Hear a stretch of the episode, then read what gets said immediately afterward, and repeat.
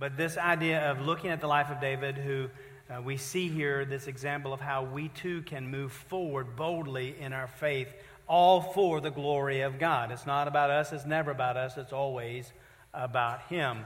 And so today we're looking in the book of 2 Samuel, chapter 7, and we're looking at this idea of forward assurance, having this assurance uh, that we need as believers to propel us, to, to compel us, to move us forward uh, in our faith. We need this assurance. So, you know, do, maybe it's just me, but do you need insurance? Do, not insurance, but assurance, right? We need assurance in the things of life. I think about when my uh, our first baby was born, Christopher, and he was uh, probably just a week or so old, and we had him at the doctor's office every time there was a little sniffle, there was a little hiccup, all the time. Uh, we would just, uh, for that first month especially, anything we weren't sure about, we took him to the pediatrician. And that doctor was very gracious to us, and he said, Yeah, you come on. I know that you guys just want some assurance that everything's okay and everything's good. He said, But I'll tell you that for your children, your first one, you, we, we expect you to be here. All people who have their first ones, they, they come in a lot. He said, But by the time your second, third, or fourth child is born, that baby's going to have to be raising a flag when there's something wrong. That's, and that's exactly how it's happened, right, little Miss Lydia? Yeah, that's right.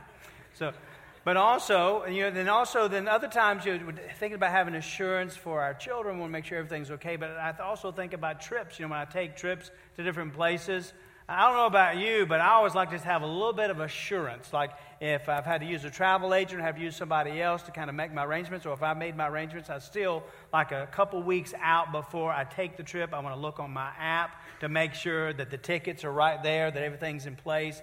I want to call down to the hotel, make sure that my hotel room, I've got a confirmation number. If I'm going to rent a car, that I got everything squared away so that when I get there, everything's going to be okay. I just want to have some assurance. We like to have assurance, right? Amen? We like to have that assurance that everything's okay, that all's okay. But here's the thing is that ultimately, really, in reality, ultimately, we have no control over those things. You know, we think we've got everything under control and we have this assurance, but we never know. Something may happen uh, that, that, that things are not as they should be. But here's the thing there is someone, however, who can give us assurance in life about life. And he is the same one who is who's better than a doctor, better than a travel agent. He is the same one that we talked about last week, the holy God of Israel. The one true living God, and there is no other. The one who is the holy God of Israel, the one whose presence was evident on the Ark of the Covenant. If you remember that story from 2 Samuel chapter 6, when Uzzah touched the Ark, that he died. This God is the holy, holy, holy God. We talked about that holiness, that, that means the otherness, the uniqueness, the, the uh, set apartness, if you will. And we think about who he is and we wonder can this God, who is that holy of a God, that majestic of a God, can he give me assurance? And the answer is yes, he can. And so we're going to see how, through what he says to David, in 2 Samuel chapter 7. And let's walk away from today with a forward assurance that continues to help us move forward in our faith. That we have this kind of assurance from that kind of God for people like us. So, in honor and reverence to the Word of God, if you'd please stand as I read for 2 Samuel 7. I'll read the entire chapel, chapter today. And so we see here in uh, verse 1, chapter 7. 2 Samuel. Now it came to pass when the king was dwelling in his house, and the Lord had given him rest from all his enemies all around. The king said to Nathan the prophet, See now, I dwell in a house of cedar, but the ark of God dwells inside ten curtains. And then Nathan said to the king, Go, do all that's in your heart, for the Lord is with you. But it happened that, the, that night that the word of the Lord came to Nathan, saying, Go and tell my servant David, Thus says the Lord, Would you build a house for me to dwell in? For I have not dwelt in a house since the time that I brought the children of Israel up from Egypt, even to this day, but have moved about in a tent and in a tabernacle. Wherever I have moved about with all the children of Israel, have I ever spoken a word to anyone from the tribes of Israel, whom I commanded to shepherd my people Israel, saying, Why have you not built me a house of cedar? Now therefore, thus you shall say to my servant David, Thus says the Lord of hosts I took you from the sheepfold, from following the sheep, to be ruler over my people, over Israel. And I have been with you wherever you have gone, and have cut off all your enemies from before you, and have made you a great name, like the name of the great men who are on the earth. Moreover, I will appoint a place for my people Israel, and will plant them that they may dwell in a place of their own, and move no more, nor shall the sons of wickedness oppress them any more as previously, since the time that I commanded judges, judges to be over my people Israel, and have caused you to rest from all your enemies. Also, the Lord tells you that He will make you a house. When your days are fulfilled and you rest with your fathers, I will set up your seed after you, who will come from your body, and I will establish his kingdom. He shall build a house for my name, and I will establish a throne of his kingdom forever. I will be his father, and he shall be my son. If he commits iniquity, I will chasten him with the rod of men and with the blows of the sons of men. But my mercy shall not depart from him, as I took it from Saul, whom I removed from before you. And your house and your kingdom shall be established forever before you. Your throne shall be established forever. According to all these words and according to all this vision, so Nathan spoke to David. And then King David went in and sat before the Lord, and he said, Who am I, O Lord? And what is my house that you have brought me this far? And yet this was a small thing in your sight, O Lord God. You've also spoken of your servant's house for a great while to come. Is this the manner of man, O Lord God? Now, what, more can David say to you? For you, Lord God, know your servant for your word's sake and according to your own heart. You have done all these great things to make your servant know them. Therefore, you are great, O Lord God. For there is none like you, nor is there any God besides you, according to all that we have heard with our ears.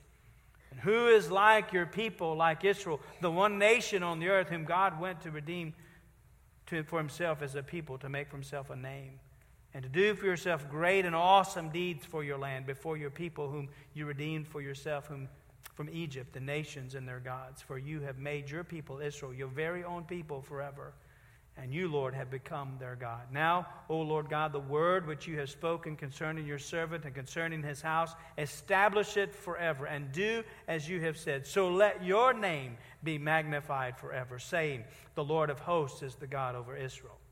And let the house of your servant David be established before you. For you, O Lord of hosts, God of Israel, have revealed this to your servant, saying, I will build your house. Therefore, your servant has found it in his heart to pray this prayer to you. And now, O Lord God, you are God, and your words are true, and you have promised this goodness to your servant.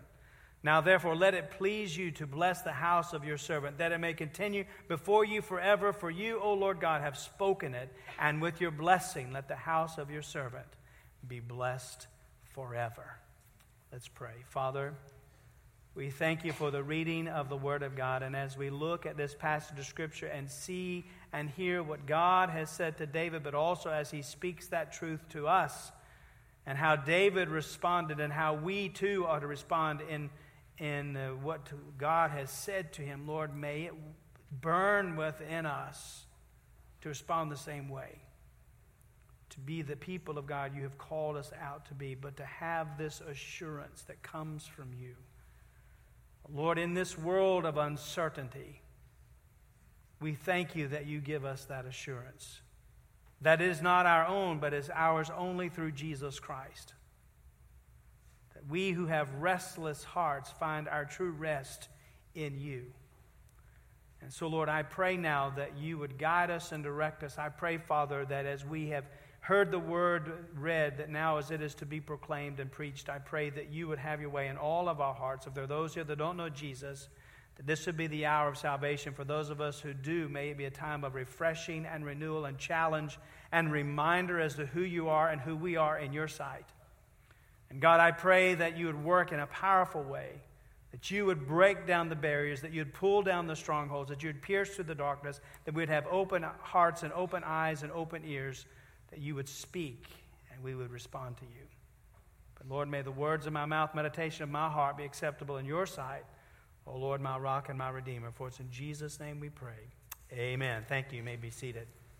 Well, you see the outline for today's message in the bulletin, and we're looking here uh, at forward assurance of having this assurance. And we see in this thing called the Davidic covenant certain things. And the first thing we want to see here, as we see this promise from God, this theme about who God is, is the powerful hand of God. The powerful hand of God. It's a, this Davidic covenant that God just gave to David through the prophet Nathan is a promise from God to David, and really it was to all of Israel, but it continues to have an effect on every one of us even today. And so we come to this story this morning with the backdrop of chapter 6 that we looked at last week. The backdrop, if you remember, of David who was going to get the ark, the ark of the covenant that represented the presence of God. We see the holiness of God in that ark. And so the ark was going to be coming to Jerusalem. And so, as you remember, they created an, a cart to put the ark on, put oxen in front of it. And of course, that was the wrong way in which to get the ark to, from place to place. And as they're going out, Ahio's in the front and Uzzah is in the back, and the ox stumbled, and the ark shifted, and Uzzah touched, and God struck, and Uzzah died, and the party was over. You remember that? You remember how David was angry, but also he was afraid at this point because he feared holy God. Now we come, we see that he, not only, we talked about how he brought that into Jerusalem after the blessing of the ark in Obed Edom's house. And we find that there's a great rejoicing and worship as it comes now into Jerusalem. So now the ark is in Jerusalem, in the tabernacle. And as David, in, in my mind, trying to, it doesn't really say where David is as he speaks to Nathan, but maybe he's in the, in the uh, dining hall where they just had a meal together, or maybe David's on his porch of the palace, enjoying a cool breeze of Jerusalem. And as he's sitting there with Nathan the prophet, maybe his eyes look out toward the tabernacle, and he has this idea. He says, Who am I that I am sitting here in a house of cedar, but the ark of God dwells in tents, in a tent of curtains, in the tabernacle? And so, what he wants to do is to do something that he feels like that he is, God is greater than he is. How is it that he himself, David, is enjoying this wonderful house when God's presence is there? in this tent. And so Nathan assumes that all is well with that thought and that line of thinking. And he says, Go and do all that's in your heart, for the Lord is with you. But then that night, in the night, as Nathan is sleeping, God speaks to Nathan and says, Hang on, big boy. Not quite so fast. And he gives a word which is now known as the Davidic covenant. That through Nathan to David, a promise. God is speaking a promise. And this promise is what we find here in this passage of Scripture. And these words are significant. These are words that affected David and all of the nation of that day. God was promising David's house, David's kingdom, David's throne would be established forever, as well as he was promising them rest and the continuation as his people. It was a promise that God was keep, giving that would be kept. These were words of assurance. As assurance that David needed and the people of Israel needed against their enemies in that territory where all the, the countries around them were opposed to them. They needed the assurance of God that this that David's house, his kingdom, his throne would be established forever. Against all uncertainties of life, they needed that assurance, and God gives them that assurance. And in the midst of this covenant, in the midst of this assurance, in the midst of this promise, we see a few themes that are words of assurance from God to David. And the first we see is how God reveals his powerful hand. In verse 8, did you notice there in verse 8 where he speaks through Nathan to David? And God says, Now therefore, thus shall you say to my servant David, Thus says the Lord of hosts. God is using one of his names here, the Lord of hosts, the Lord of armies. His name here emphasizes God's power over all the forces of the universe. He is saying, Look, thus says the Lord God Almighty. As the Lord God Almighty, I am speaking to you, David. He is reminding him that he is the God who has a powerful hand. In verse 8, we see again, he says, I took you from the sheepfold to be ruler. Verse 9, I have cut off all your enemies. I have made your name great. In verse 10, I will appoint a place for my people. I will plant them. In verse 11, I have caused you to rest from all your enemies. I will make you a house. In verse 12, and then he says to David, And when you are gone, I will set up or raise up your seed after you, and I will establish his kingdom. I will establish the throne. In verse 13.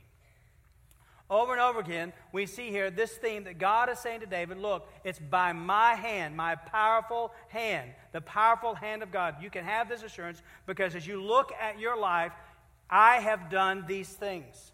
I have done these things and I am going to do these things because He is God. So God is affirming that He was the one who had done and would do these things in keeping His promise and what He had already done in David's life. So, what he is saying to David, David's getting this picture here and this covenant that David may be the king of Israel and a warrior, but, the, but that rather God is the king over all and he is Lord. Y'all with me this morning? You see, God is giving them this idea and showing him that he is God and there is no other. And it's by his hand that these things happen. David is the, maybe the king of Israel, but God is the king over all, and he is Lord. In verse 8, he says, I am the one who took you from the sheepfold to be ruler. In the ESV, it's actually a better translation where it says, to be the prince. He's still the ruler, but he is a prince, meaning that there's a prince, there's still someone who rules over you. And God is saying, I took you from the sheepfold to be that prince, meaning that I am the one who is over you. David is still under the authority of the great king, God himself. So here's what he needs to understand, and what we need to understand is that God is the real king over Israel, and beloved, he is also the real king over your life. That's the assurance that we need to understand is that God is the king. No matter who you are, no matter what your background, no matter what you're doing, no matter how you up in the corporate ladder, you might think that you're all that, but in reality, it's God who's the king over all. Amen? He's the one, listen, because here is God, the Almighty God. He is the one who has been moving. He is the one who has worked and has defended and made things happen in the life of David and in our lives as well. He is the one who is active. He's the one who has worked. He's the one who has not left us to our own devices or our own plans, but it's by His hand that has moved and has worked. You see, what he is saying to David, and David is understanding here, is that David is not in the driver's seat, God is. David's not in the driver's seat, God is. And beloved, to have a forward assurance to continue to help us to move forward in our faith, what a great assurance it is to know that we need to remember is that we are not in the driver's seat, God is. Now, here's the thing you may need to know this. When you're not driving, don't try to. Hmm. If you're a passenger in the seat, when you're not driving, don't try to.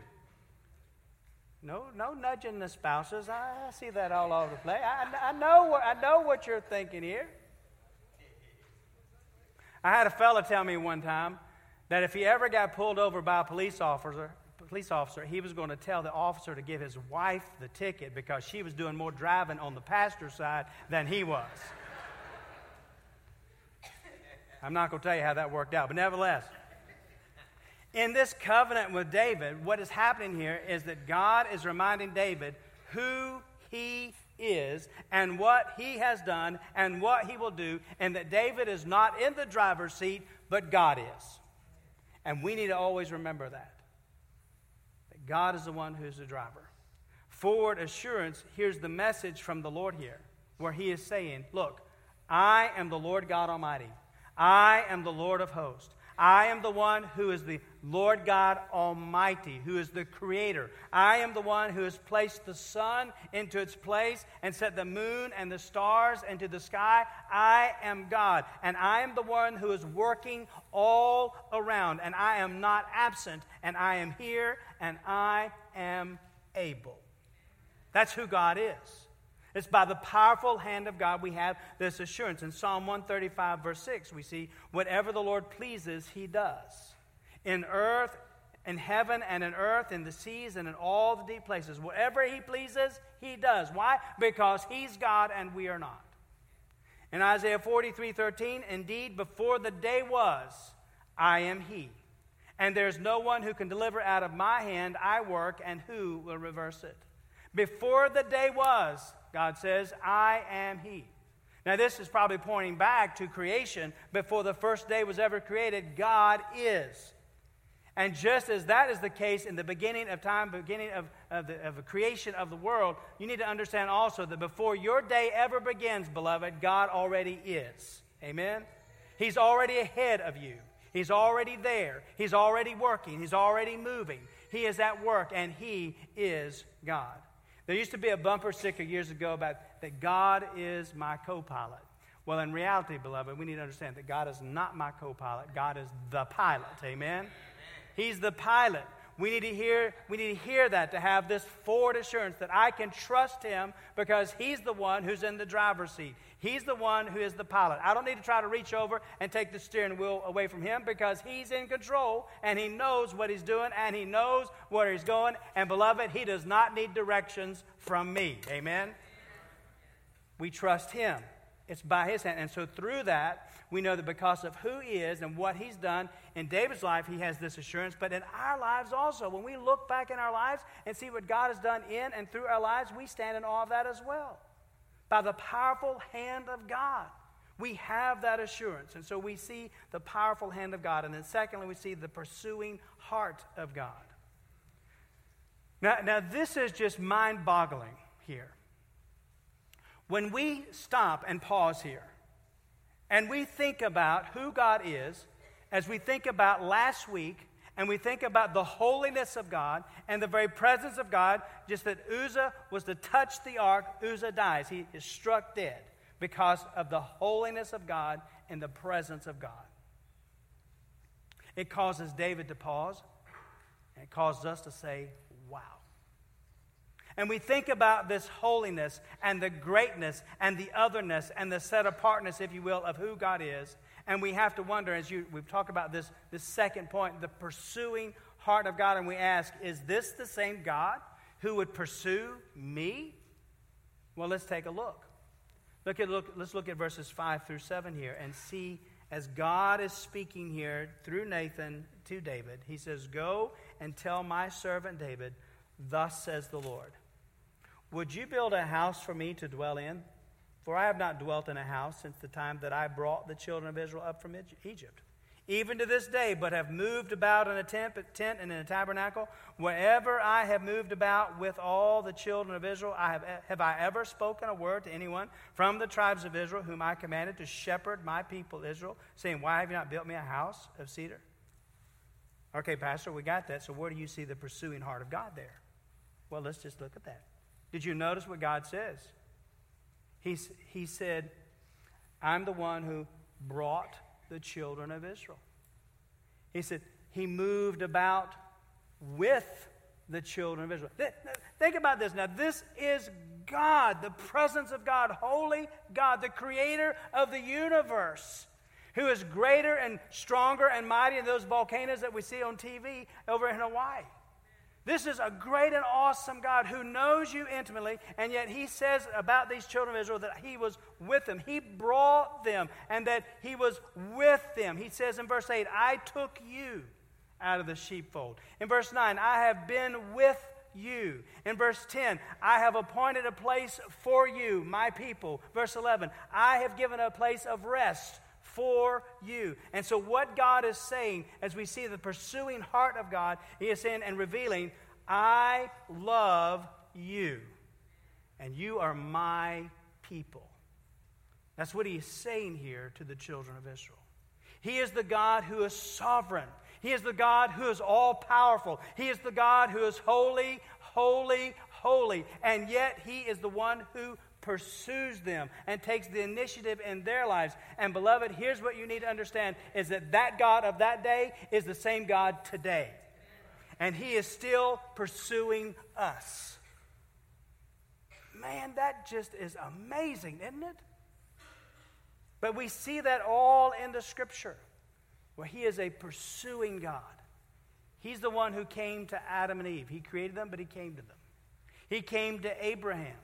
He came to Moses. He came to David. He came to the disciples. He came to Paul on the road to Damascus. And He comes to us. And He calls us to Himself. Why? Because He is our Creator. And He loves us. And He wants us to be in a relationship with Him. He pursues us as a shepherd that is looking for his sheep. Bible tells, Jesus tells us that that's what happened. And when he's using that, that is an analogy that where uh, the shepherd leaves the 99 to find the one. It's a shepherd that is looking for the sheep. Amen? He is pursuing, he's looking after, going after that sheep. My mind, as I read those passages of Scripture and think about them, I cannot help but to think about an issue that took place in our family years ago. Christopher was still at home, and uh, we were involved in the 4 H, and somebody had the bright idea that our family needed to raise a sheep. and so in this 4 H, you would get this sheep and you would keep it and take care of it uh, and then you would take it to a sheep show and what have you. But uh, we, they brought the sheep to our house. We had a pen that was put up, fencing all around. Wasn't a great, you know, great place, but it had food in it. and It had been very comfortable for that sheep. And so what happened is that they, they brought this one sheep to us, and Christopher walked out with his leash in his hand, and he goes down, and somehow or another, I forget what exactly happened, but the gate was left open, and 10 minutes after the sheep arrived, the sheep took off. And, in, and forever, I'll have this image in my mind of Christopher running down the road with a leash in his hand, with the sheep way ahead of him, and him chasing the sheep because it was a sheep on the lamb. I knew you liked that. All right. Anyway, it, it was gone. And so we, we worked on trying to, we went days, hours, and days trying to find this sheep. We would hear reports from people down the road. It, it, got in the newspaper, okay, that the sheep was missing. And so we got phone calls from people 10 miles away. They had seen the sheep. And so we took off to try to find the sheep because Christopher needed to find this sheep. It even got to the point where weeks later, I was standing in the pulpit preaching just, just getting started. And I look out of the corner of my eye, and Christopher comes out of the side door and comes over to his mama and has words with her real quick. And then all of a sudden, he goes back out again. And I found out later that they, the sheep had been sighted behind the church. And he. and he wanted to get permission from his mama to go and, and try to catch the sheep. And they so they got these four wheelers, and they still never caught the sheep. All they caught was a piece of wool that was on the barbed wire. But if only that sheep would have known. You see, probably what happened is the sheep was consumed by a predator in that area. But if the sheep just had known that there was a shepherd who really wanted to care for him, he had all the food that he could ever want. He was very was going to take good care of him, but the sheep would rather be wild and go and was consumed by a predator. Beloved, that is our story isn't it? We have a shepherd who knows us as sheep.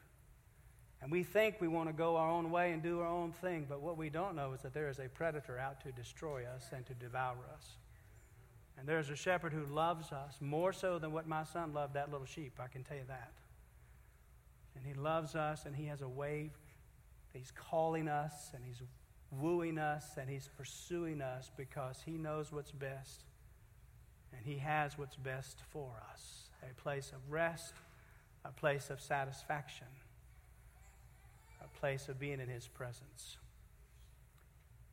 It amazes me that we serve a God who is the creator of this universe, but yet who loves me intimately and pursues me so diligently. He did that for my salvation, but even once I have been saved, He constantly pursues me to come and walk with Him. Y'all with me? He constantly is calling me to get up in the morning and come and spend time with Him in prayer and reading His Word. He pursues me. What an awesome God we serve. This assurance, this is assurance we need that yes, He is the holy God, the Almighty God, but also a God who is with us, who has pursued us and desires for us to walk with Him. He has a place of rest for us that is found in Jesus, His Son. In Matthew 11 29, we said, Jesus said, Take my yoke upon you and learn from me, for I am gentle and lowly of heart, and you will find what? Rest for your souls this pursuing heart of God. He's the Almighty, the holy, magnificent God, but the God who created you and takes the initiative and pursues you that you may be in relationship with Him. This forward assurance. It's good to know the powerful hand of God and at the same time also know the pursuing heart of God where He's drawn us to Himself, but then thirdly also the promise filled hope of God. You see, in this Davidic covenant, it is a promise that God is making. God tells David in this covenant that he would have a house forever, verse 16, a house forever, a kingdom forever, a throne forever, meaning that the line of David would continue on. His dynasty and his kingdom would live forever, would never end. It would be forever. This forever is eternal. It would be unconditional in nature of the promise to David and Israel that no matter what God is saying, no matter what, it's not dependent upon you and your obedience or your action, it depends upon me. I am going to keep this promise. It was dependent upon, not upon David, but dependent upon the promise of God. He is saying, I am going to keep my promise to you. Why? Because in verse 15 he says, My mercy shall not depart from him, my steadfast love. That's his unconditional promise. They could have, the people of, people of Israel, David could have assurance and hope because God had made a promise. This promise that God gives David that the throne of his kingdom would last forever, well, it would ignite messianic hopes among God's people, and it would energize the people of God because they have assurance. But, Pastor, that was David. That was then. That was the children of Israel. How can I have this same assurance of what is to come? Well, here's what you need to know is that this promise that God makes to David, well, what happens is that God makes this promise to David. It points through David's son Solomon to another king,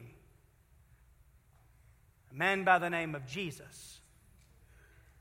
This Jesus is the descendant of David whose kingdom would last forever because this is no ordinary man. This is fully man, fully God, Jesus, the Son of God. And so the promise here was ultimately fulfilled in Jesus Christ. In Luke chapter 1, verse 32 and 33, angel, the angel Gabriel comes to Mary and he says to her about this baby who's going to be born of her. He says, He will be great and will be called the Son of the Highest. And the Lord God will give him the throne of his father David, and he will reign over the house of Jacob forever, and of his kingdom there will be no end. And then we find also when Jesus lived his life, his last few days on this earth, in the upper room at the end of his time on earth, Jesus was celebrating the Passover with the disciples. And he said in Luke 22 20, he says, This cup the cup that we just took reminds us of that. This cup is the new covenant in my blood, which is shed for you. Here is the promise that I have for you because of my blood that is being shed for you.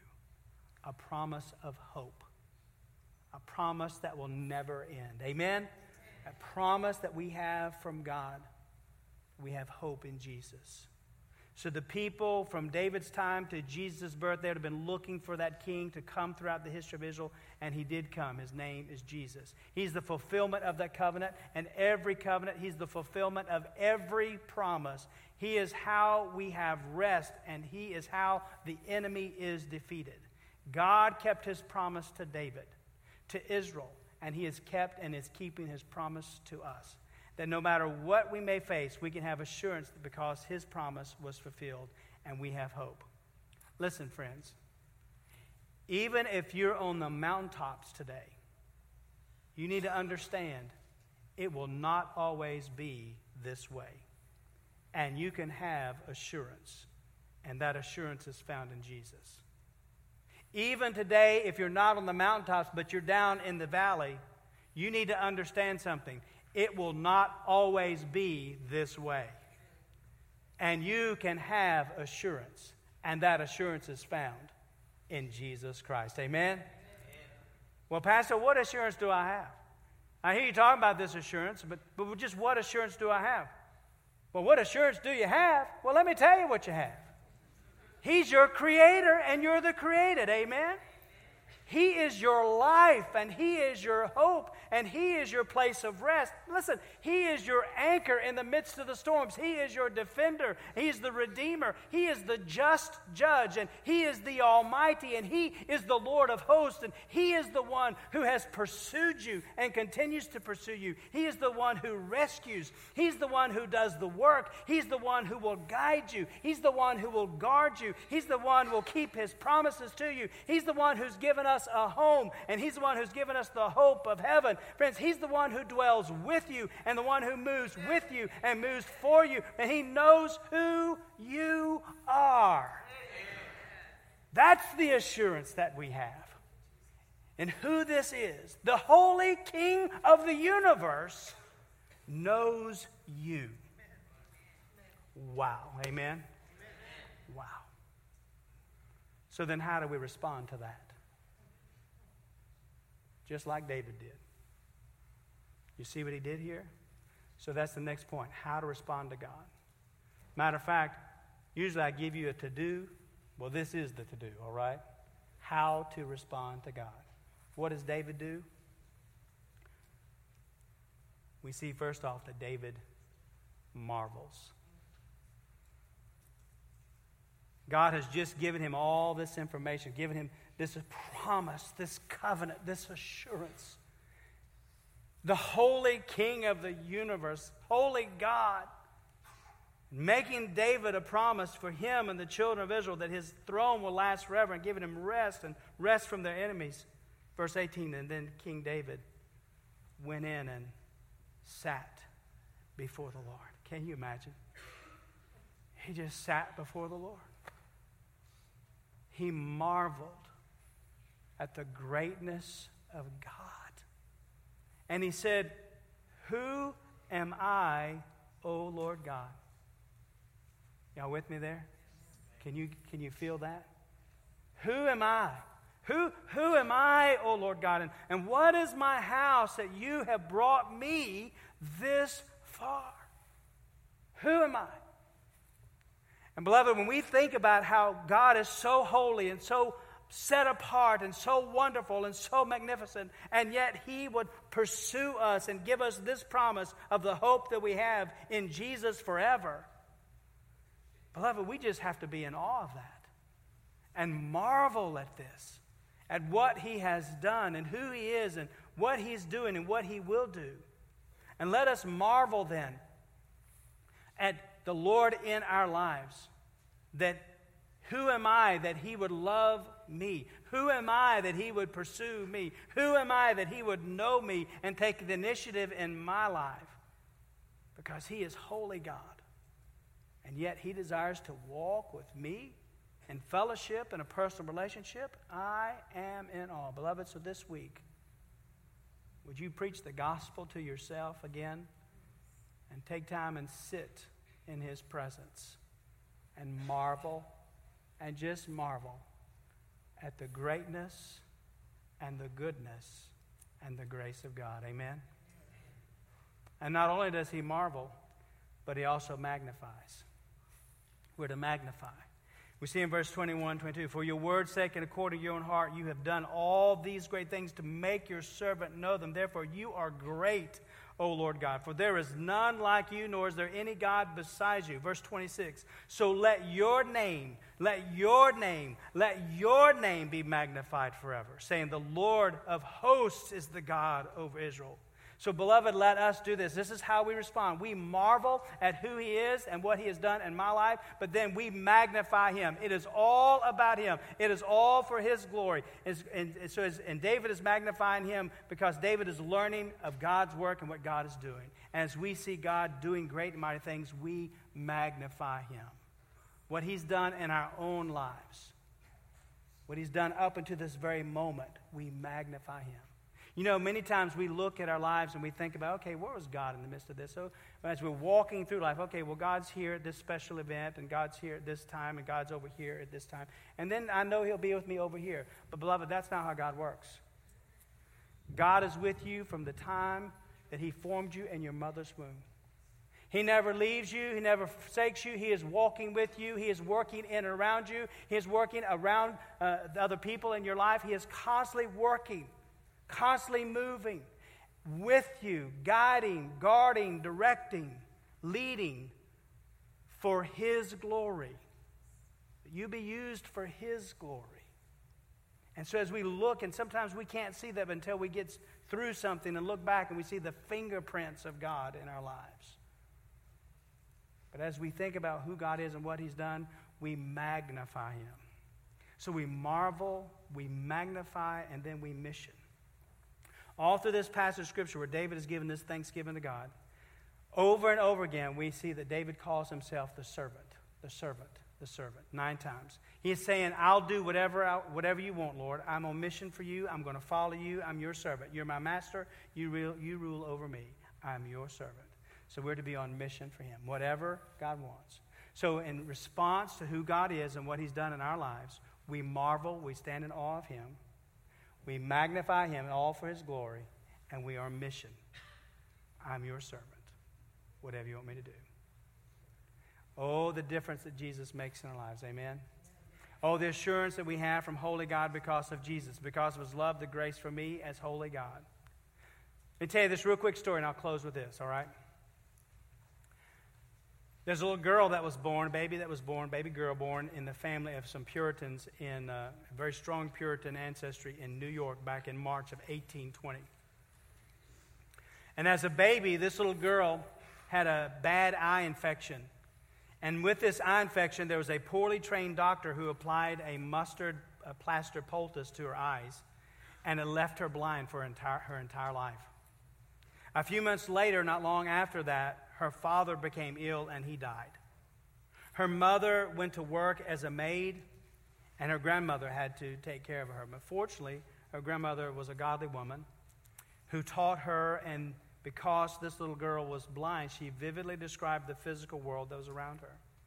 This grandmother, this godly grandmother, also read the Bible to this little girl and explained it to her very carefully. About the age of 14, this little girl went to the New York Institute for the Blind.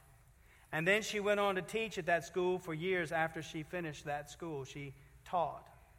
Later on, as an adult, she fell in love with a fellow and married this fellow student that she had been in school with years before. And as they got married, they had a child together, but also the infant also died.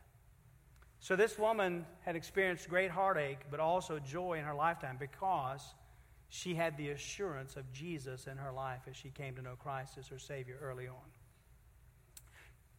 Throughout her life, it came, she had this uncanny knack of being able to write poetry, making words come together that rhyme, and found out that she would even make many Christian songs through the years. And one day she was visiting a friend by the name of Mrs. Knapp, who was a musician of sorts. And Mrs. Knapp got over on the piano and began to play a tune.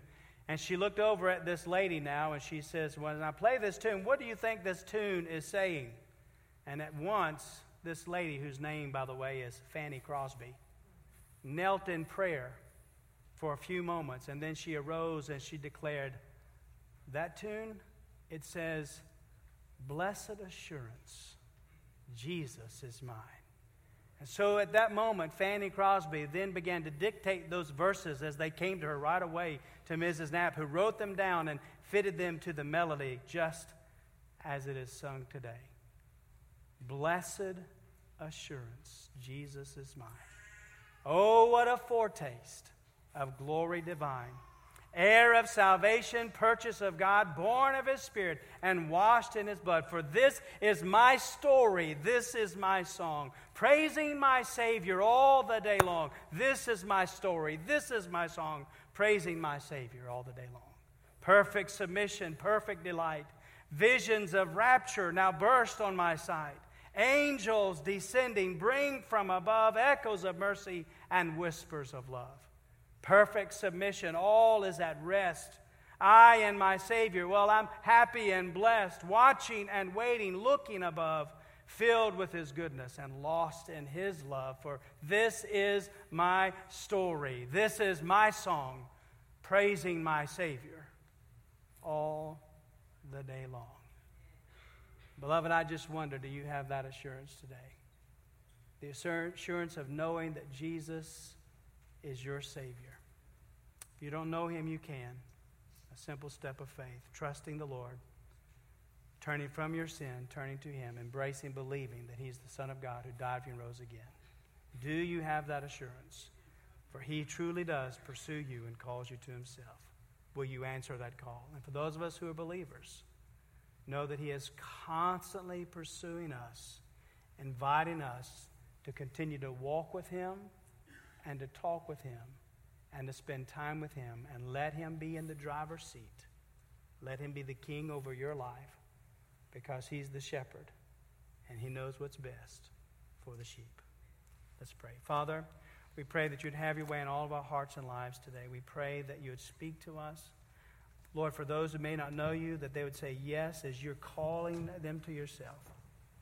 For those of us who do know you, Lord, may we say yes to you by way of saying, I want to walk with you more. Lord, I want to spend more time with you. Yes, you are holy God, but yet you have pursued me. You are walking with me. You desire a relationship with me. So, Lord, may you have your way in all of our hearts and all of our lives. We will yield ourselves to you, surrendering to you, submitting to you today. So, Lord, I pray now that as we come to this invitation, that those here who don't know Jesus, that they would take this opportunity to come and speak to either Pastor Luke or Pastor Joe or myself. And Lord, let us pray with them. Or maybe there are those who just need to recommit their hearts and lives to you, saying, I want to be on that path that He has laid out for me. I want to hear the voice of my shepherd. I want to know the direction that I need to go. I want Him to be in the driver's seat. I'm tired of trying to drive. Father, I pray that this would be that time of surrender to you in all of our hearts and all of our lives. Maybe they're just somebody to come and pray. But whatever the case may be, Lord, may, may you have your way in all of our hearts for your glory, honor, and praise. For it's in Jesus' name we pray. Amen.